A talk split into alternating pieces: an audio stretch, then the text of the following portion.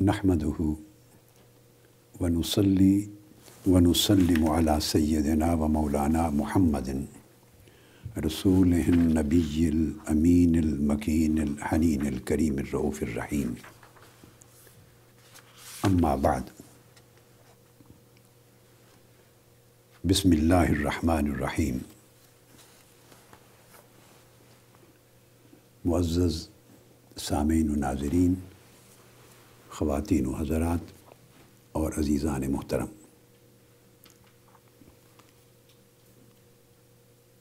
الحمد للہ تعالی،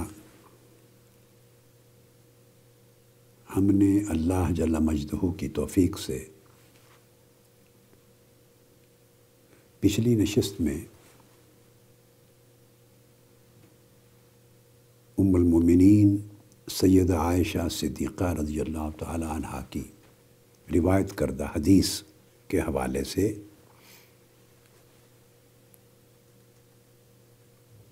جو روایت امام بخاری نے صحیح البخاری کی پہلی کتاب کئی فقانہ بد الواحی کی، حدیث نمبر تین کے طور پہ درج کی ہے۔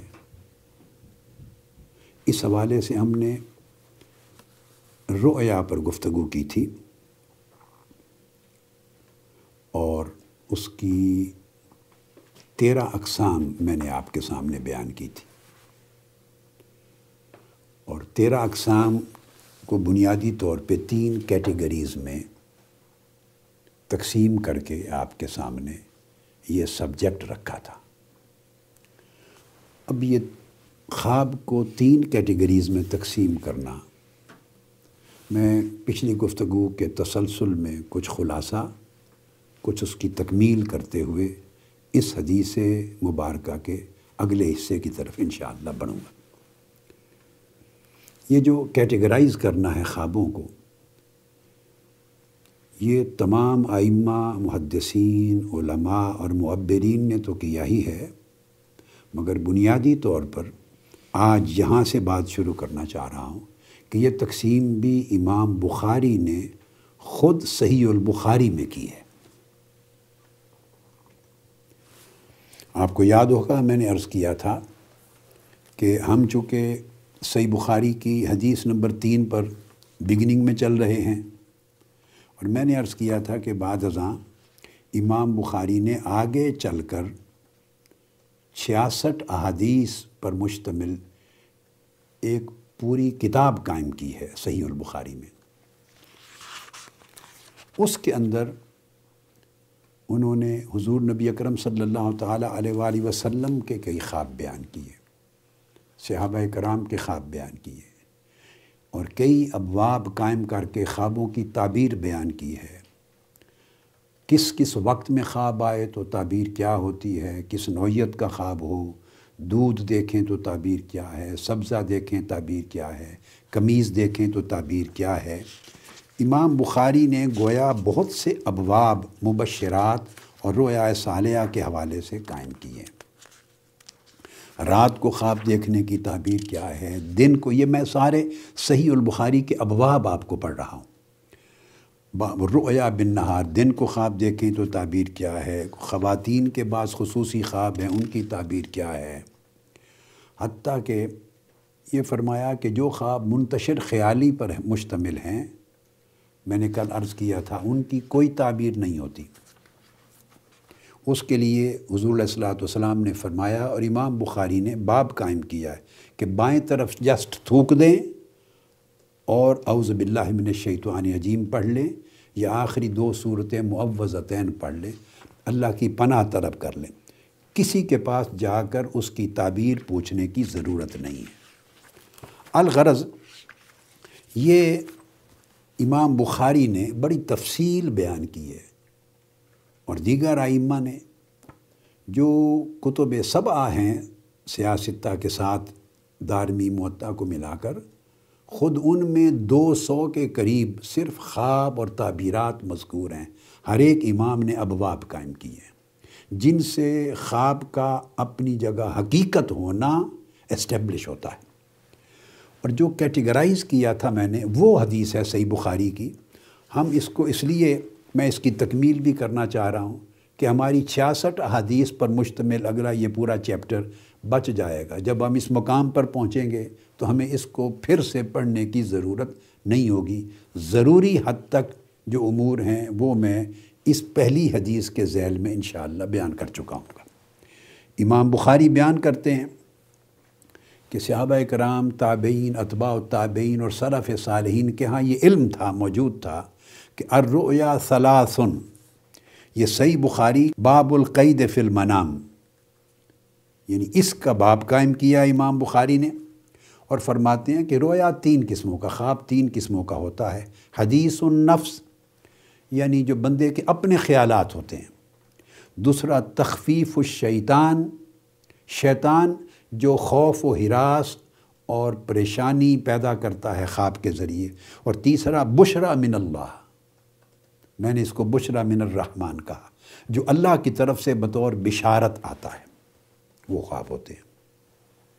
اور فرمایا، فمن را شعی ان یکر اہو فلا یقص علا احدن ول یقم فل یوسلی یہ ہے حدیث جو میں آج جہاں سے ابتدا کرنا چاہ رہا ہوں۔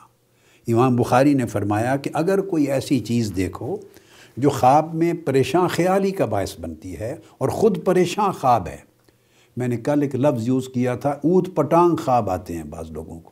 ہر دوسرے دن خواب میں کسی کتے نے اسے کاٹا ہوا ہوتا ہے۔ آج بچھو نے کاٹ لیا، کتے نے کاٹ لیا، آج اس کے پیچھے بھیڑیا لگ گیا، آج کتے لگ گئے، کالے رنگ کا کتا ہے، سانپ پڑ گئے، گھر گر گئے۔ میں نے طوفان آ گئے، میں نے کل تفصیل سے عرض کیا تھا وہ خواب جس میں اور پھر وہ ٹوٹتا ہے۔ یہ ہوا، اس کے بعد پھر آگے یہ نیا قصہ شروع ہو گیا، پھر ایک نیا قصہ شروع ہو گیا۔ یعنی ایسے بے تکے خواب جن کے اندر نہ کوئی ربط ہے، نہ نظم ہے، نہ تسلسل ہے۔ اور پھر کئی ٹکڑے ہیں اور اوت پٹانگ، بے جوڑ سی چیزیں ہیں۔ یہ ساری چیزیں تشویش، پریشانی، اضطراب، خوف و ہراس پیدا کرتی ہیں۔ اس پر حدیث پاک میں ہے، جب کوئی ایسی چیز رات کو خواب میں دیکھو، فلا یقصہ علی احدن۔ اب اس خواب کو لے کر کسی شخص کے پاس مت جاؤ۔ میں نے اس سبجیکٹ پہ اس لیے زور دے دیا ہے اور آج پھر کچھ حصہ ٹائم کا اس کے لیے وقف کیا ہے کہ میرا خیال ہے یہ ہر گھر کا پرابلم ہے۔ ہر گھر میں لوگوں کو خواب آتے ہیں اور لوگوں کو خواب کی حقیقت کی سمجھ ہی نہیں ہے۔ یہ امتیاز بھی نہیں ہے کہ ایکچولی کون سا خواب ہے، کون سا خیال ہے، کیا چیز پریشان خیالی ہے، کیا چیز شیطانی ہے، کیا نفسانی ہے، کیا رحمانی ہے، اور کیا نیری پریشانی ہے۔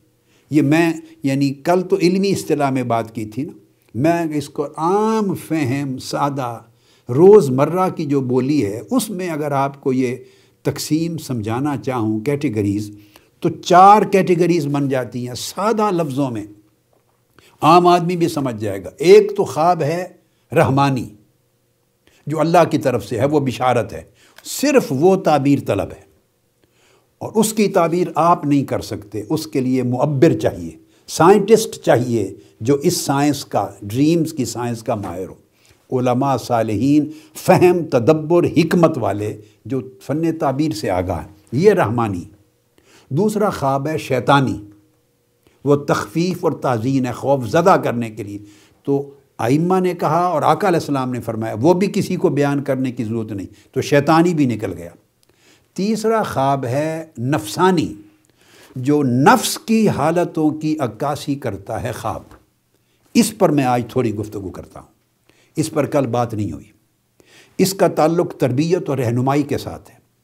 اور خاص طور پر ان لوگوں کے لیے ضروری ہے جن کو دین کی فکر ہے، جو اپنی روحانی ترقی چاہتے ہیں، جو دین پر عمل پیرا ہیں، اطاعت کرتے ہیں، نماز پڑھتے ہیں، روزہ رکھتے ہیں، اللہ اللہ کرتے ہیں، عوامر اور نواحی کا خیال کرتے ہیں، اللہ اس کے رسول کے اور عوام کے انسانوں کے حقوق کو ممکنہ حد تک پورا کرتے ہیں، خیر کو چاہتے ہیں۔ مگر زندگی میں شر بھی ہے، خرابی بھی ہے، کہیں بغض اور اناد اور کینہ بھی ہے، لوگوں سے جھگڑے بھی ہیں، مصائب و علام بھی ہیں، شر بھی ہے، خیر بھی ہے میلی جلی کیفیت۔ اور وہ طالب ہیں کہ ہم شر سے نکلیں، اچھائی کی طرف جائیں، ہم مصیبت سے جان چھڑائیں۔ تو ان کے لیے یہ خواب بعض اوقات رہنمائی اور تربیت کا باعث بنتے ہیں۔ یہ ایک سبجیکٹ ہے۔ اس پر میں تھوڑی سی مثال آپ کو بیان کروں گا اس کا، تاکہ ہر شخص اگر وہ نفسانی ہے یعنی اس شخص کے نفس کی کسی حالت کی عکاسی کر رہا ہے خواب، یہ رہنمائی کا ذریعہ ہوتا ہے، تو اس سے بھی کچھ باخبر ہو جائیں۔ اور چوتھی قسم ہے پریشانی، نیری پریشانی۔ بہت سے لوگ میرے پاس بھی کئی مرتبہ جب ان کو موقع ملتا ہے، میں پاکستان میں ہوتا ہوں، کبھی ذکر کرتے ہیں اور میں سارا سن کے کہتا ہوں، یہ خواب نہیں ہے، نیری پریشانی ہے، بس ختم۔ پریشانی کی کوئی تعبیر نہیں ہوتی۔ تو بہت سے خواب تو پریشان خیالی ہوتے ہیں۔ اور پریشانی اگر آپ سمجھنا چاہیں کہ اس کی مزید وضاحت کروں تو سن لیں، ڈاکٹرز اور میڈیکل سائنس تو معلوم نہیں، شاید یہ تبخیر کو نہیں مانتی۔ ان کے ہاں تو اس کی کوئی ریکگنیشن نہیں ہے۔ مگر یہ جو حکمہ ہوتے تھے، پرانے اطبا حکمہ ان کے ہاں تبخیر بڑی چلتی تھی۔ تو بہت سے لوگ حکیموں، طبیبوں کو جانتے ہیں۔ تو تبخیر کا لفظ بھی پاکستان میں آپ نے سن رکھا ہے۔ بہت سے خواب جو ہیں، وہ جو پریشان خیالی ہے، وہ اس طرح کی تبخیر ہوتی ہے، بخارات ہوتے ہیں۔ پیٹ خراب ہے، آپ کا ہاضمہ ٹھیک نہیں ہے، کھانا بہت زیادہ کھایا ہوا ہے، آپ کو طرح طرح کے پریشان خیال آئیں گے، آپ سمجھیں گے یہ خواب ہے۔ اسی طرح ہر وقت کی پریشانیاں الجھنیں، ماں سے جھگڑا ہے، بیوی سے جھگڑا ہے، فیملی سے جھگڑا ہے، سسرال سے جھگڑا ہے، دوست احباب سے، روزگار کے پرابلم ہیں۔ سٹریس ہے، سٹرین ہے، جس کا کبھی آپ کو اندازہ ہوتا ہے۔ اور بہت سے سٹریس اور سٹرین ایسے ہوتے ہیں جو سب کانشس مائنڈ میں جمع رہتے ہیں۔ دیکھیے نا، جیسے ریت ہے، سمندر میں یا دریا میں یا ندی نالے میں اسٹیم میں چلی جائیں بڑی نہر میں، تو آپ کو ریت اور یہ جو گرد، یہ پانی کے اوپر نظر نہیں آتے، یہ نیچے جمے ہوئے ہوتے ہیں۔ اوپر پانی شفاف ہوتا ہے۔ تو اوپر کا جو پانی اس کی شفافیت ہے، اس کی مثال شعور کی سطح کی ہے۔ شعور شعور کے اپنے فنکشنز ہیں۔ اور یہ جو پریشان خیالی سٹریس سٹرین الجھنیں، تفکرات اور مصائب اور آلام اور ساری جو بوجھ ہیں، یہ ریت کی طرح جیسے پانی میں نیچے بیٹھ جاتی ہے، دریا میں، یہ شعور سے نیچے، تحت شعور میں بیٹھے ہوئے ہوتے ہیں، لا شعور میں۔ انسان جب سوتا ہے رات کو تو تحت شعور کی ریت اوپر آ جاتی ہے، سطح شعور پر۔ شعور کی سطح پر وہ پریشان خیالی بن جاتی۔ بندے کو پتہ نہیں ہوتا۔ وہ کہتا ہے، میں نے تو جی یہ پریشانی دن کو سوچی نہیں تھی۔ وہ سچ کہہ رہا ہے۔ مجھے تو ایسی کوئی پریشانی کا، سٹریس کا خیال آیا ہی نہیں تھا۔ درست کہہ رہا ہے۔ بھائی، وہ اس لیے نہیں آیا تھا کہ یہ پریشانیاں اس قسم کی ہیں جو آپ کے شعور کی سطح پہ نہیں ہیں۔ اس کا خیال آپ کو آتا ہے اور یاد بھی رہتا ہے جو شعور کی سطح پہ تازہ ہوں، جو تازہ ہوں، جو پیچھے سٹوریج میں چلی جائیں، پرانی ہو جائیں سٹوریج میں چلی جائیں، یا صحت کی وجہ سے، یا کئی اور لمبے سال ہا سال کی زندگی کے اور ماحول کے معاشرے اور گھریلو حالات اور روزگار کے حالات کی وجہ سے سٹریس جمع ہوتا ہوتا ہوتا نیچے سٹور میں چلا جاتا ہے، جس کو میں نے کہا ریت کی طرح بیٹھ جاتا ہے، وہ لاشعور میں ہوتا ہے۔ بندہ اس کو ریئلائز ہی نہیں کرتا۔ اس کا پتہ ہی نہیں ہوتا۔ انسان کہتا ہے کہ مجھے تو کوئی پریشانی نہیں ہے۔ آپ ڈاکٹرز کے پاس جائیں، وہ پوچھتے ہیں کوئی پریشانی؟ وہ کہتا ہے مجھے کوئی پریشانی نہیں ہے۔ اس لیے کہ وہ پریشانی اس کو شعوری سطح پہ تازہ نہیں ہوتی۔ وہ پیچھے بہت سارا بیک لاگ ہوتا ہے کئی سالوں کا، اور وہ ایک بوجھ ریت کی طرح نیچے لاشعور کی تہ میں جمع ہوا ہوتا ہے۔ وہ خواب میں اوپر آ جاتا ہے۔ وہ خیالات ہوتے ہیں، رات کو خواب بن جاتے ہیں۔ تو بہت سے لوگ ان کو خواب سمجھ کے تعبیروں کے پیچھے بھاگتے ہیں۔ اور پھر جب تعبیروں کے پیچھے بھاگتے ہیں، تو آج کا زمانہ ایسا ہے کہ بہت سے لوگ ہیں جن کو بیوقوف چاہیے۔ اگر کوئی بیوقوف بننے کے لیے تیار ہو، تو بیوقوف بنانے کے لیے کئی لوگ آلریڈی بیٹھے ہوئے ہیں۔ بیوقوف بنا سکتے ہیں۔ اگر کوئی بیوقوف بننے کے لیے تیار ہو، تو وہ بھانپ لیتے ہیں۔ کچھ لوگ بڑے کاریگر ہوتے ہیں۔ آپ کاریگروں سے بچیں۔ کاریگروں سے بچیں۔ آپ جب جا کے باتیں کریں گے، وہ سمجھ جاتے ہیں۔ کاریگر لوگ سمجھ جاتے ہیں کہ یہ اس کے پاس سودا ہے، یہ پیسہ اس کے پاس تھوڑا دینے کو ہے۔ تو وہ بکرا لے گا آپ سے، بکرے کی سیری لے گا، مرغا لے گا، اور کھانا پینا لے گا، نذرانہ لے گا۔ آپ کو وہ بے وقوف بنائے گا۔ تو میرے ان دروس کا مقصد یہ ہے کہ آپ ان پریشانیوں سے، ہلاکتوں سے، اپنی بربادیوں سے، غلط راہوں پہ چلنے سے اور پیسہ برباد کرنے سے بچائیں، فہم اور علم حاصل کریں۔ سو ایسے تمام خواب جو اٹ سیلف پریشانی ہے، جس سے پریشانی، اس کے لیے کسی کے پاس مت جائیں پوچھنے کے لیے۔ آکل اسلام نے فرمایا، کہیں فرمایا تھوک دیں بائیں طرف اور نماز پڑھ لیں۔ کہیں فرمایا استغاثہ کر لیں۔ تعوض پڑھ لیں معوضتین اور کہیں آپ نے فرمایا کہ اٹھ کے کھڑے ہو جائیں۔ تو یہ خواب جو ہیں، یہ ساری پریشانی ہے ان کی کوئی حقیقت، کوئی تعبیر نہیں۔ شیطانی خواب کی کوئی حقیقت، کوئی تعبیر نہیں۔ وہ صرف آپ کو پریشان کرتا، ورغلاتا، گمراہ کرتا، بہکاتا ہے۔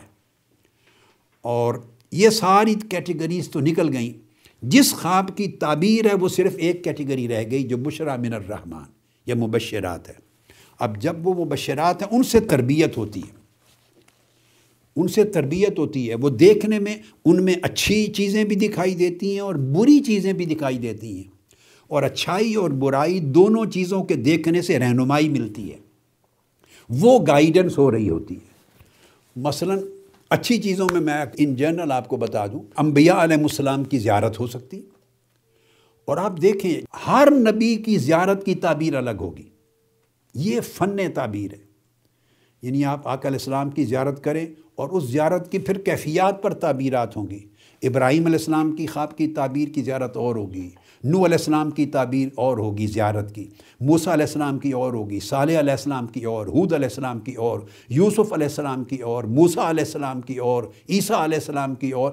الغرض جو جو احوال تھے انبیاء کرام کے ان کی جب خواب میں زیارت ہوگی تو تعبیر ان کے احوال سے ریلیٹڈ ہوگی، یہ ایک الگ سبجیکٹ ہر نبی کے خواب میں زیارت کرنے کی تعبیر جدا گانا ہوگی۔ اس طرح آپ قرآن مجید کی تلاوت کریں، الگ تعبیر ہوگی۔ قرآن مجید کی ایک سو چودہ صورتیں۔ جس صورت کی آپ تلاوت کر رہے ہیں، اگر آپ کو خبر رہے کہ میں فلاں صورت کی تلاوت کر رہا تھا، ہر صورت قرآن کی تلاوت کرنے کی تعبیر الگ ہوگی، اگر خواب میں کی۔ یہ تو صورتیں ہو گئیں۔ پھر اس کے بعد بعض اوقات آپ کچھ آیات تلاوت کرتے ہیں، تو ہر ہر آیت کریمہ جس کا کوئی معنی، پس منظر، شان نزول اور ایک میسیج ہے، اس کی تعبیر جدا ہوگی۔ ان کے ذریعے رہنمائی ملتی ہے۔ کبھی صدقہ خیرات کی آیت آپ قرآن مجید کی تلاوت کر رہے ہیں، تو گویا اس کے ذریعے رہنمائی مل رہی ہے آپ کو کہ صدقہ خیرات میں آپ کمی کرتے ہیں، زیادہ کیا کریں۔ سیلا ریمی کی آیت پڑھ رہے ہیں، بر والدین کی، تو اس کا مطلب یہ ہے کہ آپ اپنے رشتہ داروں، خونی رشتوں کے ساتھ بلائی زیادہ کیا کریں۔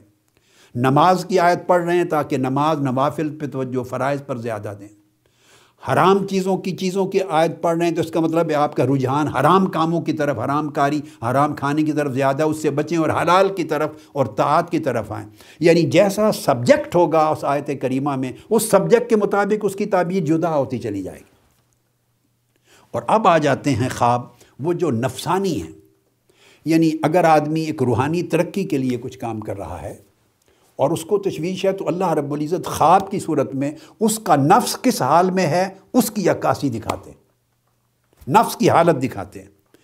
اگر نفس امارہ ہے، جو بالکل برائی کی طرف بندے کو لے جاتا ہے، تو نفس امارہ والا شخص اکثر و بیشتر خواب میں یا خنزیر دیکھے گا، کتا دیکھے گا، ہاتھی دیکھے گا، سانپ، گدھا، بچھو چوہا پسو، جوں چوڑیا یہ چیزیں نظر آئیں گی۔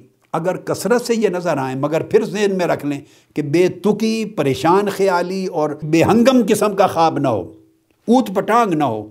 برابر آپ نے خواب پراپر دیکھا، ایک سٹوری ہے خواب کی، مگر یہ چیزیں کثرت سے دیکھی تو یہ عکاسی کرتی ہیں کہ آپ کے اندر نفس کی حالت، نفس امارہ کی ہے۔ وہ جو گرا ہوا نفس ہے۔ کبھی افیون نظر آتا ہے، اسی نفس امارہ کے ساتھ آپ کو ٹوائلٹ نظر آئے، استبل نظر آئے، شراب، بھنگ، افیون مل نظر آئے، نشہ چیزیں، گندا پانی، کیچڑ، ٹھہرا ہوا پانی، جوہر، اس قسم کی چیزیں نظر آئیں تو یہ اشارہ ہوگا، رہنمائی ہوگی، بھئی تمہارے نفس کی حالت نفس امارہ کی ہے، ذکر اذکار کرو۔ نماز پڑھو، ریاضت و مجاہدہ کرو، کلمہ طیبہ کا ورد کرو اور ایسے اوراد اور مجاہدات کرو جس سے اللہ پاک تمہیں نفس امارہ کی اس لانت سے چھٹکارا دے۔ یہ روحانی ترقی کی طرف جانے کی رہنمائی ہے۔ ایسے خوابوں، دیکھو چیزیں بری نظر آ رہی ہیں، مگر نشاندہی کر رہی ہیں۔ وہ کیا ہیں؟ وہ آپ کے نفس امارہ کا عکس ہے۔ نفس امارہ کا عکس ہے۔ جیسے آپ کسی عکس کو شیشے میں دکھا دیتے ہیں، مثالی شکل میں۔ اسی طرح اس سے اوپر درجے کا نفس ہے، نفس لوامہ۔ نفس لوامہ جب پہنچتا ہے تو وہ اور بہتر ہو جاتا ہے، وہ برائی پر ملامت کرتا ہے اور اچھائی کی طرف لے کے چلنے والا رفتہ رفتہ بن جاتا ہے، ضمیر زندہ ہو جاتا ہے۔ اگر نفس لوامہ ہو تو ایسے شخص کا جو خواب ہے، اس میں بھیڑ بکریاں اکثر و بیشتر نظر آئیں گی۔ گائے، اونٹ، مچھلی۔ اب دیکھیں، یہ حلال جانور ہے، کھانے والے۔ کبوتر، بطخ، مرغی، درخت، کھجور، میوے، پکا ہوا کھانا۔ کبھی بغیر زین کے گھوڑا، پکی ہوئی روٹی، عمارتیں، محلات، شہد، گنا، شربت، سیرپ، ایسی چیزیں نظر آئیں گی۔ اب یہ دیکھا موسٹلی یہ چیزیں حلال ہیں۔ اس کا مطلب ہے آپ کا نفس اب محرمات، حرام کام سے، پلیدی سے، نجاست سے نکل کے حلال کی طرف جا رہا ہے۔ تو اگر یہ ہو تو گویا اللہ کا شکر ہے۔ اس پر اور اطاعت کریں، اور نماز پر پختگی کریں، اور تلاوت کریں، روزہ رکھیں، نیکی کی طرف جائیں، نفس کا محاسبہ کریں، اور اچھی صحبت اپنائیں، تگ و دو کریں، نیکی کو بڑھانے اور گناہ کو کم کرنے کی کہ آپ کا سفر شروع ہو گیا۔ تو یہ بھی تربیت رہنمائی کا اسپیکٹ ہے۔ اس کے بعد اس سے اوپر جب آپ نکل جاتے ہیں تو نفس ملہمہ ہے، جو نیکی کے خیالات کو آپ کے اندر الہام کرتا ہے۔ انسپریشن دیتا ہے آپ کو، نیکی کے خیالات جنم دیتا ہے اور آپ کو نیکی کی طرف رغبت دلاتا ہے موٹیویشن پیدا کرتا ہے نیکی کی طرف۔ اگر وہ نفس ملمہ ہو جائے تو اس کی بڑی عجیب صورت ہے۔ اس کے اندر پھر آپ کو اکثر، مگر یہ وہ کیفیت ہے، اس میں نیکی کا بھی حملہ ہوتا ہے، بدی کا بھی حملہ ہوتا ہے۔ اس میں روحانی خسائل بھی ہوتے ہیں، حیوانی خسائل بھی ہوتے ہیں۔ یہ ایک ایسا کرٹیکل سچویشن ہوتی ہے تو اس میں لنگڑا خواب میں نظر آتے ہیں لوگ بیرے نظر آتے ہیں، گونگا، مست، مدہوش، ہیجڑا، غلام، آزاد کردہ غلام نظر آئے یا کوئی سپاہی نظر آئے، جاسوس نظر آئے، جوا باز شخص نظر آئے، پہلوان نظر آئے، مسخرہ نظر آئے چوکی دار نظر آئے، قصہ گو نظر آئے، قصاب، دلال، چور، بہانہ ساز بینگا اندھا مریض، ٹی بی کا مریض، ایسے لوگ نظر آئیں تو ان لوگوں سے پتہ چلے کہ یہ شخص نفس ملہمہ کے ایریا میں داخل ہو گیا ہے۔ یعنی اب یہ نفس ملہمہ کی کیفیت وہ ہے کہ یہاں پیچھے سے نکل آیا ہے، مگر بڑے رسک کے رینج میں ہے۔ یہ گر بھی سکتا ہے پیچھے، آگے بھی جا سکتا ہے۔ یہ خواب نشاندہی کرتے ہیں کہ اس طرح میرے نفس کی حالت ہے اور جب نشاندہی ہوتی ہے، پھر وہ تربیت لے علماء سے، صالحین سے، اللہ کے نیک بندوں سے کہ پھر اور کون کون سے نیک کام کرے، کون کون سے اذکار ہیں، کون سے اوراد اور عبادات ہیں، معاملات میں، انسانی حقوق کی ادائیگی میں کون کون سی نیکیاں ہیں والدین کے ساتھ اعزا اقارب کے ساتھ، خونی رشتہ داروں کے ساتھ، دوستوں کے ساتھ، غریبوں کے ساتھ، معاشرے کے لوگوں کے ساتھ، دین کی خدمت میں، قرآن کی تلاوت میں، نعت خانی کے سننے میں، اللہ کا ذکر کرنے میں، کیا کیا اعمال ہیں، صالحات ہیں جو مجھے مزید مستحکم کریں اور میری حالت کو لے کے آگے جائیں۔ یہ رہنمائی ہے۔ پھر اس کے بعد چوتھا درجہ آ جاتا ہے نفس مطمئنہ کا۔ اگر نفس مطمئنہ نصیب ہو جائے، یہ نیری صالحیت ہے۔ یہاں سے تو ولایت کے حوال شروع ہو جاتے ہیں۔ جن لوگوں کو یہ ہو تو ایک دو بار خوابوں کا آنا مانا نہیں رکھتا، کثرت کے ساتھ آتے ہیں۔ ایک تسلسل ہوتا ہے یعنی خواب اگر اس کیٹیگری میں چلے جائیں ان چیزوں کے دیکھنے کی کیٹیگری میں بندہ چلا جائے اور تسلسل سے کثرت سے دیکھے تو پھر وہ ریلیونٹ ہے کہ اس کے نفس کی اب حالت یہ ہے۔ کبھی کبھار کوئی بھی اچھا خواب کسی کو آ سکتا ہے۔ اب اس میں جب اگر آدمی نفس مطمئنہ میں آ جائے تو اس میں کعبۃ اللہ کی زیارت ہوتی ہے، مسجد نبوی کی زیارت ہوتی ہے، انبیاء علیہ السلام کی زیارت کثرت سے ہوتی ہے، مدینہ طیبہ کی زیارت، مکہ معظمہ کی، بیت المقدس کی۔ نیک سال مشائق کی، سال عادل حکمرانوں کی، جامع مسجد کی، مدرسہ کی، قرآن اور حدیث، تفسیر حدیث کی کتابوں کی ہو یا نیک صالحین کے گھروں کی زیارت ہو یا ان کی مجالس کی، یہ نفس مطمئنہ میں ہونے یا نفس مطمئنہ کی طرف جانے کی علامتیں ہیں۔ اسی طرح اگر تیر نظر آئے، کمان، تلوار، خنجر، بندوق، کتابیں، یہ بھی نفس مطمئنہ کی علامت بنتی ہیں۔ کہ آپ یا اس میں اس کی طرف جا رہے ہیں یا اس میں داخل ہو گئے۔ تو یہ وہ خواب ہیں جن کو بشرا من الرحمن کہا میں نے۔ بشرا من اللہ، مبشرات جو رہنمائی دیتے ہیں۔ تو یہ خواب ایک چینل آف گائیڈنس ہے۔ مگر اس کے لیے پھر آپ کو گائیڈ جس سے پراپر پوچھیں اور رہنمائی کر کے آگے پھر راستے طے کریں۔ اس کے بعد پھر نفس رادیہ ہے۔ جب آپ اللہ پر راضی ہو جاتے ہیں، اللہ آپ کو جس حال میں رکھتا ہے راضی ہوتے ہیں۔ اگر وہ نفس کی کیفیت ہو گئی ہے تو فرشتے بھی نظر آئیں گے، جنتیں نظر آئیں گی، حوریں نظر آئیں گی براک نظر آئیں گے، غلمان یعنی جنت کے حوال نظر آئیں گے، زیورات نظر آئیں گے، جنتی پوشاک نظر آئیں گے، اس میں نفس رادیہ کے مقام پہ چاند کثرت سے نظر آئے گا، سورج کثرت سے نظر آئے گا۔ اور اس سے آپ اوپر چلے جائیں گے تو چاند اور سورج میں بھی جایا کریں گے۔ چلے جائیں۔ یہ خواب بھی آپ کو آئیں گے نفس مردیہ کے مقام پہ جب آپ پہنچتے ہیں۔ اس میں پھر آسمان نظر آتا ہے، سورج، چاند، ستارے، آسمانی بجلی، کڑک، آگ، جلتی ہوئی شمع، کندیل، لالٹین، روشنی کی چیزیں نظر آتی ہیں۔ یہ نفس رادیہ اور مردیہ کے احوال ہوتے ہیں۔ پھر اس کے بعد نفس صافیہ ہے، پھر نفس کاملہ ہے۔ نفس کاملہ کے اگر حالات ہوں کسی کے اور کثرت کے ساتھ خواب دیکھے بارش، مگر صاف ستھری بارش، اولے نظر آئیں اس میں ندی صاف شفاف پانی کی نظر آئے، نہر نظر آئے، شفاف پانی کا دریا نظر آئے، چشمہ نظر آئے، پانی مگر گدلا پانی نہ ہو، صاف اور شفاف ہو۔ الغرض اس طرح کی آسمان سے انوار اتر رہے ہیں، کعبۃ اللہ پہ اتر رہے ہیں۔ تو اس طرح کی چیزیں نظر آئیں جن کا اشارہ مالا اعلیٰ آسمان اور بالائی کائنات کے ساتھ ہے۔ تو یہ نفس کاملہ کی علامتیں۔ یہ میں نے چیزیں آج اس لیے بیان کر دی تاکہ اندازہ ہو کہ یہ جو خواب ہے، جس کو سیدہ عائشہ صدیقہ رضی اللہ تعالیٰ عنہ فرما رہی ہیں کہ آقا علیہ السلاۃ والسلام کی وہی شروع رویا صالحہ سے ہوئی۔ تو اس سے مقصود یہ تھا سمجھانا کہ رویا یعنی خواب، اس کی حقیقت کیا ہے؟ یہ کیا چیز ہے جس سے انبیاء کی وہی کا آغاز ہو رہا ہے؟ اور آقا علیہ السلام کے جو کتاب نبوت ہے اور آپ کی بیست کا جو پورا چیپٹر ہے، اس کی بگننگ رویا سالیہ سے ہو رہی ہے اور اس پر اتنا فوکس کر رہی ہیں ام المومنین بھی اور امام بخاری بھی اور پورے ابواب بنا رہے ہیں۔ تو یہ میں نے دو نشستیں پہلی اور آج کچھ اس کے اندر اتنا واضح کر دیا۔ پتہ چلے کہ یہ ایک حقیقت ہے، مگر لوگ اس سے ایکسپلوئٹ بھی ہوتے ہیں، لوگ ایکسپلوئٹ بھی کرتے ہیں، سو اس کا علم ہونا چاہیے۔ اور خود علم بندہ سیکھے اور صاحب علم کی مجلس میں بیٹھے اور صاحبان علم سے تعلق رکھے۔ یہ، میری ایک کتاب ہے، سلوک و تصوف کا عملی دستور۔ یہ میری اپنی تصنیف ہے۔ یہ روحانی تربیت اور ترقی کے سبجیکٹ پر ہے۔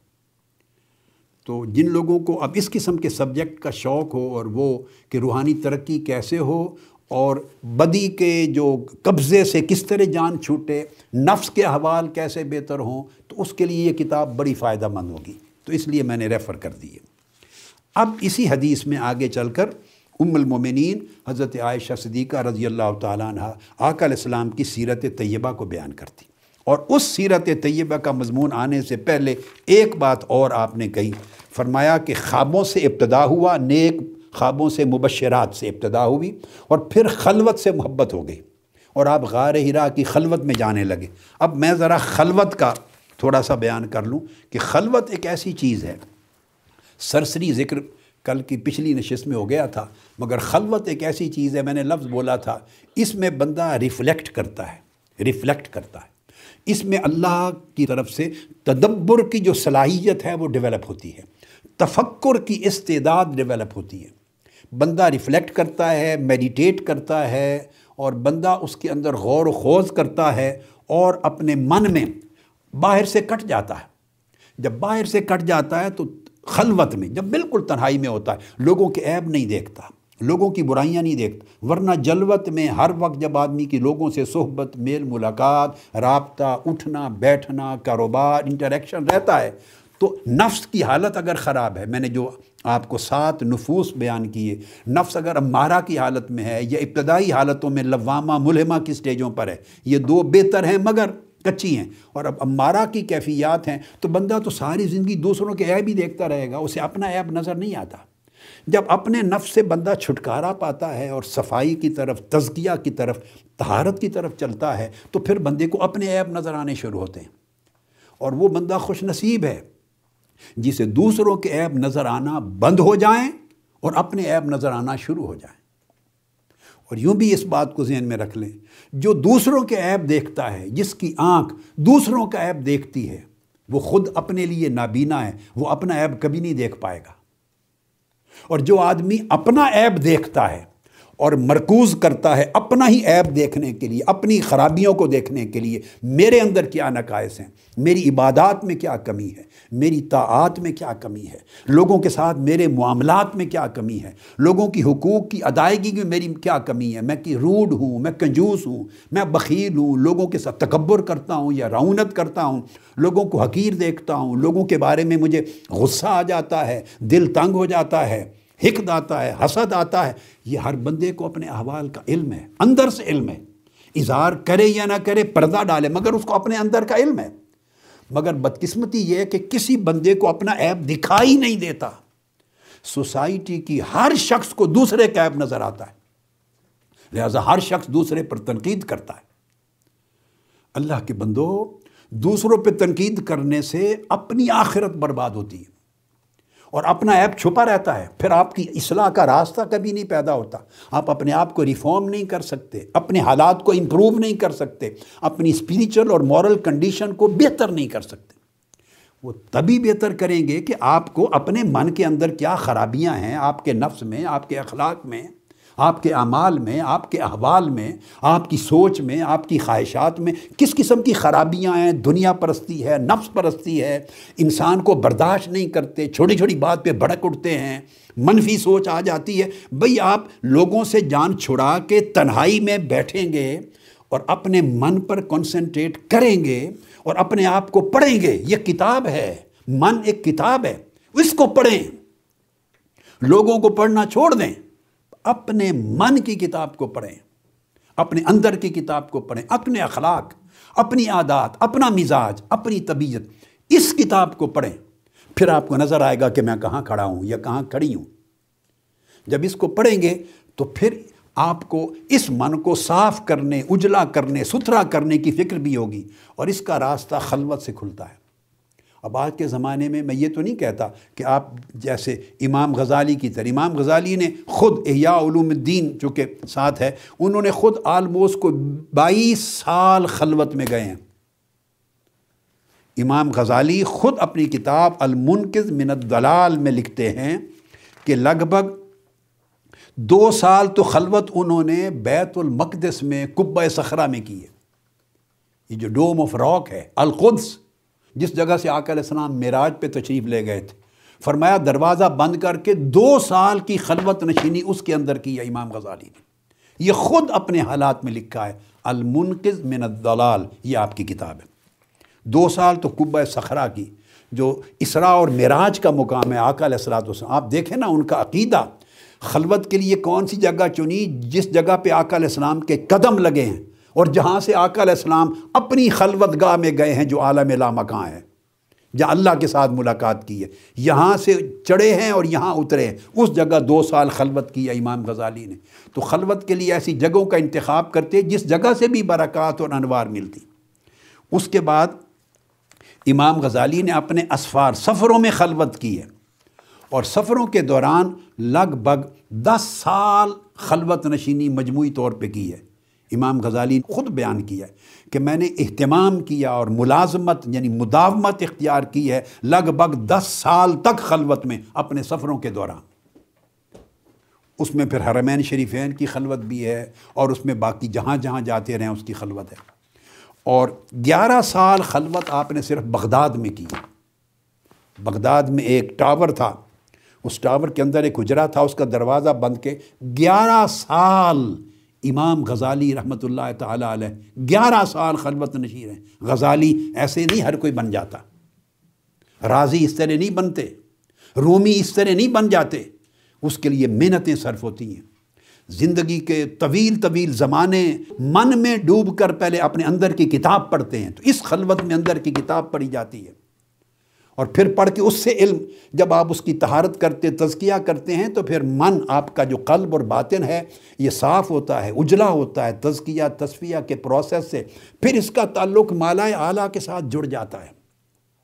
آپ ناسوتی دنیا میں رہ رہے ہوتے ہیں، مگر ملکوتی دنیا سے جڑ جاتے ہیں۔ مگر اس جڑنے کا راستہ خلوت سے نکلتا ہے۔ آپ ہر روز گھر میں چاند لمحے کی خلوت کر لیا کریں۔ کام کاج سے، پڑھائی سے فارغ ہو کے جیسے نماز پڑھیں، نماز کے بعد کچھ دیر مراقبے کی حالت میں، خلوت کی کیفیت میں بیٹھ جایا کریں، کچھ لمحوں کے لیے دنیا سے کٹ جائیں۔ نماز کو خلوت بنائیں۔ نماز میں جتنی رغبت ہوگی آپ کی، جتنا رجوع ہوگا اللہ، جتنی توجہ اللہ کی طرف کامل ہوگی۔ یہ نماز کے لیے قبلہ رخ کیوں متعین کیا ہے؟ کہ اللہ رب العزت کو متاجی ہے، یہ بات سمجھنے والی ہے۔ کہ اس رخ پر کھڑے ہو کے نماز پڑھو تو میری عبادت ہوگی نہیں۔ اگر ادھر کر لو تو ادھر اللہ نہیں ہے۔ ائی نما طبل فسم وجہ اللہ۔ جدھر منہ کر لو، ادھر ہی اللہ کا چہرہ ہے، اللہ کا رخ ہے۔ اس کو متاجی نہیں ہے۔ مگر وہ آپ کے اندر ایک توجہ کی عادت ڈالنا چاہتا ہے۔ اس کا گھر ہے، یہ کعبۃ اللہ ہے۔ آپ دنیا میں آٹھ آٹھ دس دس ہزار میل کے فاصلوں پر، پانچ ہزار میل کے فاصلوں پر بیٹھے ہیں۔ اب کعبۃ اللہ نظر تو نہیں آ رہا، مگر جہت کعبہ ہے۔ جہت سے توجہ ہے، سمت ہے کعبہ کی۔ اس سمت کی طرف اپنے چہرے کو کرنا۔ اور اگر نماز میں خالی چہرہ اس سمت کر لیا اور دل کا چہرہ ادھر نہ ہوا، روح کا چہرہ ادھر نہ ہوا، سوچوں کا چہرہ ادھر نہ ہوا، من کی طلب اور محبت اور رغبت اور شوق کا چہرہ ادھر نہ ہوا، تو اس جسمانی چہرے کے ادھر خالی کر لینے سے نماز تو ادا ہو جائے گی، فرض ادا ہوگا۔ مگر اس کی جو خیرات اور برکات اور انوار و تجلیات ہیں، اس سے محروم رہیں گے۔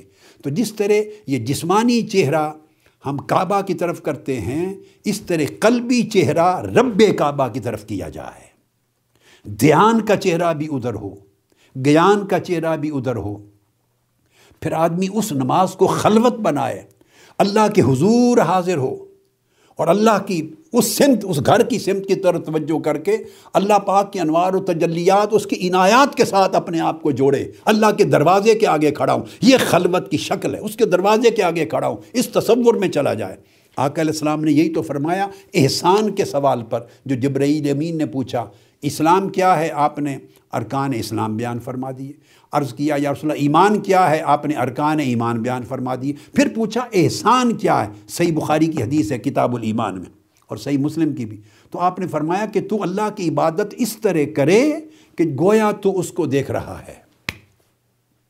انتابد اللہ کا ان کا ترا احسان یہ ہے یعنی تو پہلے مسلم ہوگا، پھر مومن ہوگا یا مومن ہوگا، مسلم ہوگا، پھر محسن ہوگا۔ تو احسان کا درجہ یہ ہے کہ تو عبادت اس طرح کرے، گویا تو اس کو دیکھ رہا ہے۔ انتا بد اللہ کا ان کا ترا فعل لم تکن ترا ہو فعن نہ ہو یراک۔ اور اگر تو اس کو نہ دیکھ سکے، تو پھر تیرا دھیان اس طرح قائم ہو کہ وہ تجھے دیکھ رہا ہے، یا مشاہدہ یا مراقبہ۔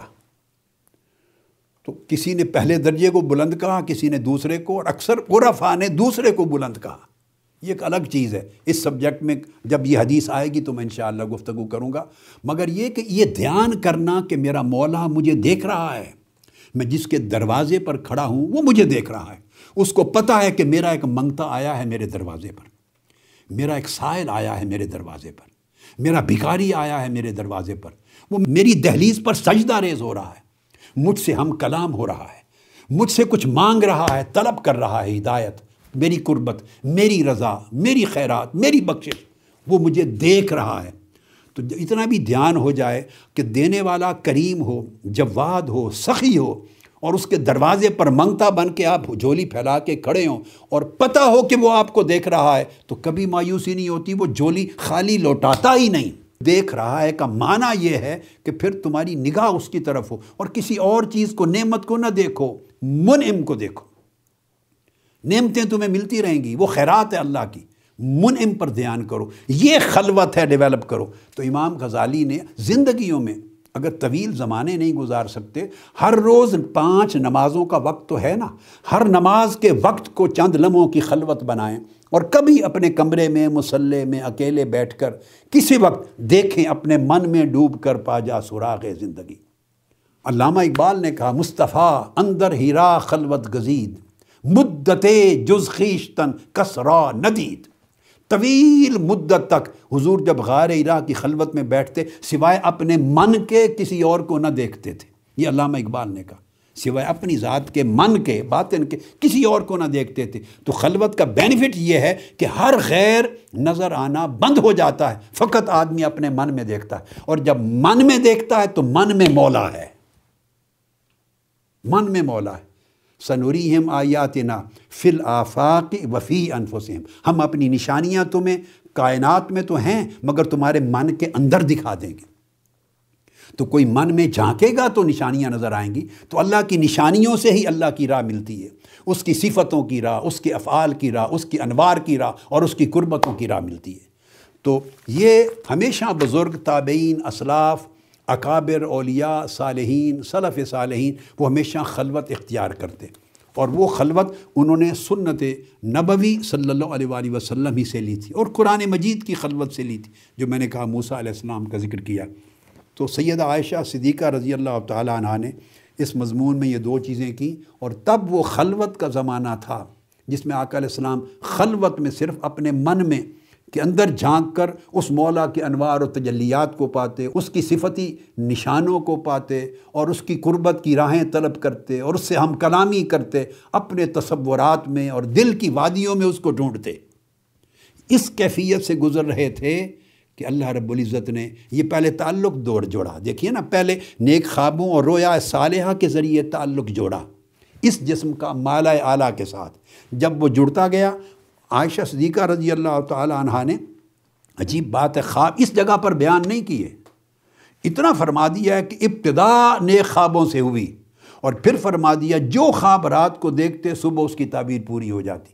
اس کا مطلب ہے ایک پتہ نہیں کتنا عرصہ تسلسل سے نیک خواب آیا کرتے تھے اور کتنے خواب دیکھے رویا صالحہ مبشرات اور کتنی تعبیرات سچی ثابت ہوئی دو جملوں میں بڑا مضمون بیان فرما دیا۔ اس کے بعد اللہ نے پھر طبی طور پہ خلوت کی محبت دل میں ڈال دی اور غار ہیرا تلاش کر کے اس غار میں جانے لگے اور اس خلوت کے نتیجے میں وہ تعلق جب جڑ گیا تو پھر خلوت میں لے آئے، پھر ہر ایک سے کاٹ دیا۔ جب ہر جگہ سے کٹ گئے، پھر وہ تعلق جو ہے جڑتا جڑتا پھر بالآخر ملاقات کے لیے بھیج دیا جبریل امین کو۔ اپنا پیغام بھیج دیا۔ اور آقا علیہ السلام کا قلب اطہر کا جو جو برتن ہے اس کو ریسیپینٹ بنا دیا اللہ کے کلام کا اور وہی اتر آئی پھر آپ اس وہی اترنے کے بعد جب واپس گھر تشریف لائے اور ام المومنین حضرت خدیت القبرہ رضی اللہ تعالیٰ عنہ کو بتایا کہ میرے اوپر یہ ذمہ داری ڈال دی گئی ہے۔ نبوت کی۔ قریش مشرقین مخالف لوگ ہیں، ظالم جابر لوگ ہیں، بت پرست لوگ ہیں، وہ ٹرتھ کے، سچائی کے دشمن ہیں۔ اور یہ جو سچویشن ہے تو آپ کو تشویش تھی کہ اللہ کرے کہ میں اس فریضہ کو نبھا لوں اور یہ بوجھ جو ہے اللہ پاک اس کو اٹھانے کی میری مدد فرمائے۔ اس موقع پر حضرت قدیت القبرہ رضی اللہ تعالیٰ عنہ نے آقا علیہ السلام سے گفتگو کی اور خود آپ سے آپ کی سیرت طیبہ بیان کی کہ میں نے تو پندرہ سال ہو گئے تھے اس وقت آقا علیہ السلام سے آپ کی شادی کو، پندرہ سال۔ میں نے پندرہ سالوں میں اور اس سے قبل آپ کے تجارتی سفر کے حوالے سے آپ کی جو سیرت دیکھی ہے، وہ ان ان خوبیوں پر مشتمل ہے۔